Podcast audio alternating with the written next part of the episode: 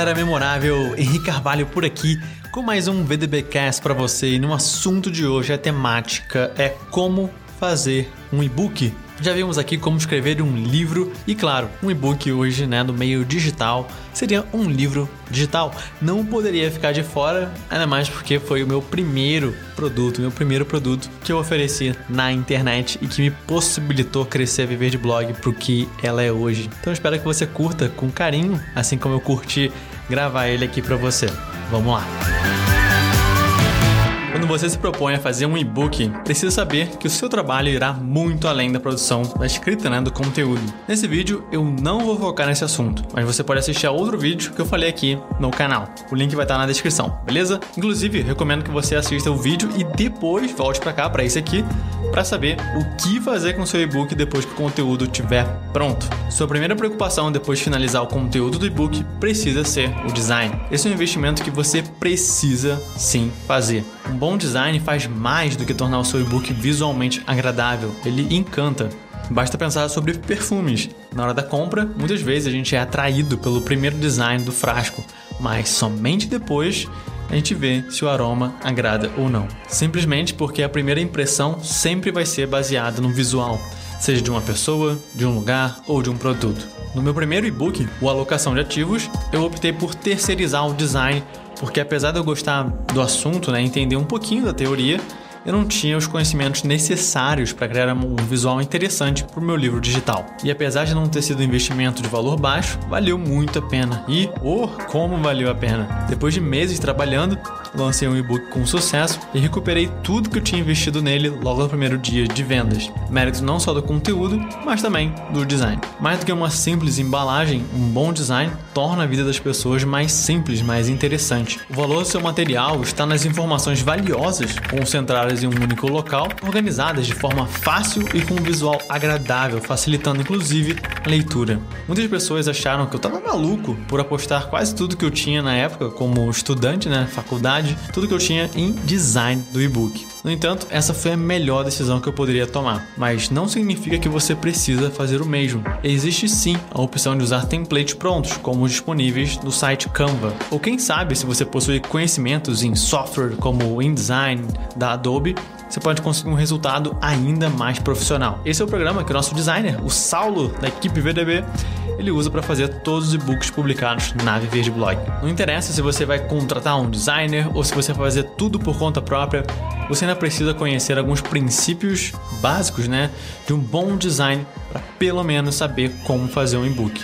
Começando pela própria produção do texto. A escolha do editor de textos ideal. A preocupação com o design já começa logo na parte da escrita. Quanto mais organizado for o seu processo de produção de texto, mais fácil vai ser a diagramação futura. Tanto o Word como o Pages, né, para Mac são os editores mais usados para edição de texto. Pessoalmente, eu acho que tantos menus de navegação e tantas ferramentas acabam por tirar o foco da atividade principal, que é a escrita. Então nem o Pages, nem o Word são os editores de textos mais apropriados para mim, talvez possam também não ser para você, já que pode haver uma certa perda de formatação quando você copia de lá para cá, entre um arquivo e outro, como o InDesign, né, e o WordPress, tirando do Pages, colocando no InDesign, tirando no Word, colocando no WordPress. De repente, alguns espaços adicionais aparecem, o tamanho da fonte pode sofrer alterações e o layout que você havia pensado inicialmente, ele vai mudar, sendo necessário fazer os ajustes novamente. O Ulysses, que é o aplicativo que eu uso para Mac, é um editor em formato de Markdown que eu uso. E para mim é o melhor programa disponível hoje em dia, especialmente por ser distraction free. Ele é livre de distração na hora de escrever. E uma excelente opção para editor em formato Markdown, sem ser no Mac, sendo um aplicativo para web, é o StackEdit. A gente vai deixar o link dele aqui nas descrições também.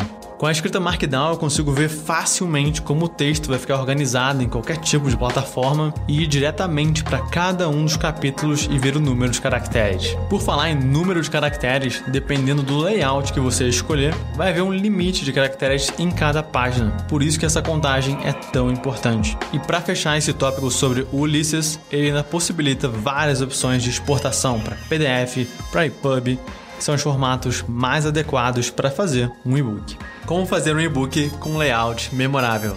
Além da função estética, o design do seu e-book ele tem como função facilitar a leitura. Manter a mesma coerência na diagramação traz a sensação de organização e até de hierarquia de conteúdo. Um layout coerente padroniza tipos e tamanhos de fonte por todo o material. Por exemplo, todos os títulos, o H1, o Heading 1, eles usam o mesmo tipo e o tamanho de fonte. O espaçamento de linha se mantém o mesmo por todo o e-book e até os espaços em branco obedecem padrões que se repetem ao longo do material. Atualmente, a gente publica nossos e-books no tamanho A4, que é 297 por 210 milímetros na posição de paisagem. Não existe uma regra rígida aqui.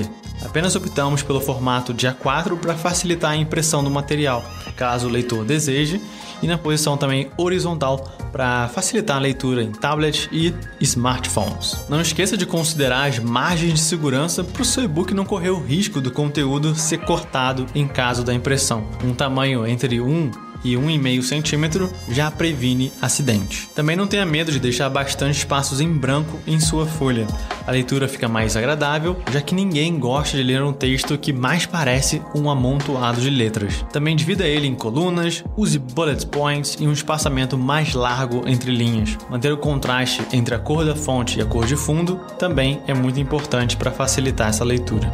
Mesmo que usar um azul brilhante de fundo com uma letra amarela pareça visualmente interessante para você, a leitura vai estar bastante prejudicada. Então procure priorizar a funcionalidade em relação à estética nesse momento. E, ao contrário dos livros tradicionais, imagens são muito bem-vindas, principalmente por proporcionar um descanso para os olhos. Também muito importante, não esqueça de usar o rodapé da folha do seu e-book para numerar as páginas e colocar o link para o seu site. Se você puder contratar um profissional para fazer apenas um item do seu e-book, sua escolha deveria ser a capa. Mesmo para quem não tem muito dinheiro para investir, a possibilidade de contratar um profissional em sites como o 99designs, isso pode sim ser considerado. Design pronto então, é hora de colocar o seu e-book no ar. Mas antes, você precisa construir uma página de vendas ou uma landing page para ele. Então vamos ver a landing page perfeita para o seu e-book. Landing Pages são páginas com um único objetivo, sendo o mais comum deles a captura de leads para uma lista de e-mail. Elas fazem parte de toda a estratégia de marketing bem-sucedida e podem aumentar em até 47% as vendas de uma empresa. São páginas com um design bem clean, bem limpo e apenas com os elementos essenciais para levar o usuário a tomar uma ação e matar todas as objeções que possam existir em relação ao seu produto ou seu serviço. O usuário precisa entrar na página e tomar uma ação rapidamente, e as suas chances só aumentam quando você investe em quê?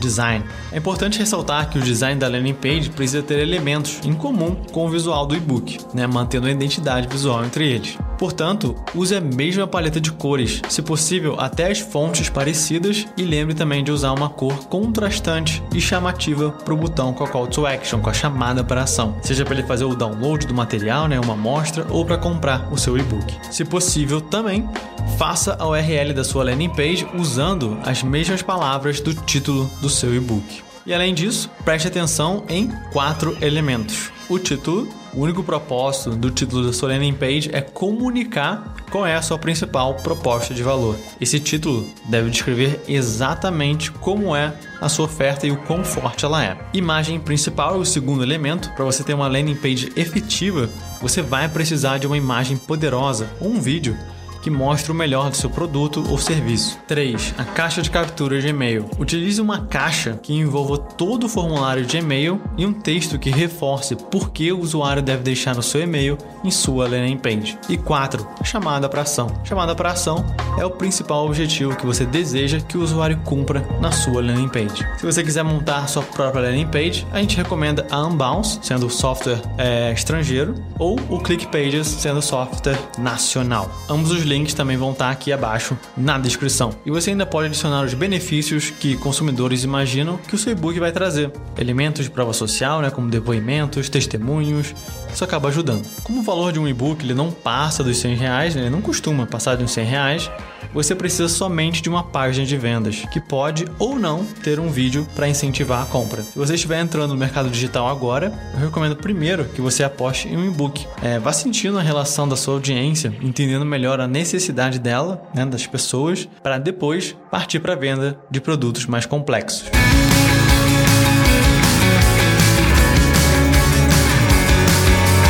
E esse foi mais um VDBcast sobre como fazer um e-book. Eu espero que você tenha curtido esse conteúdo.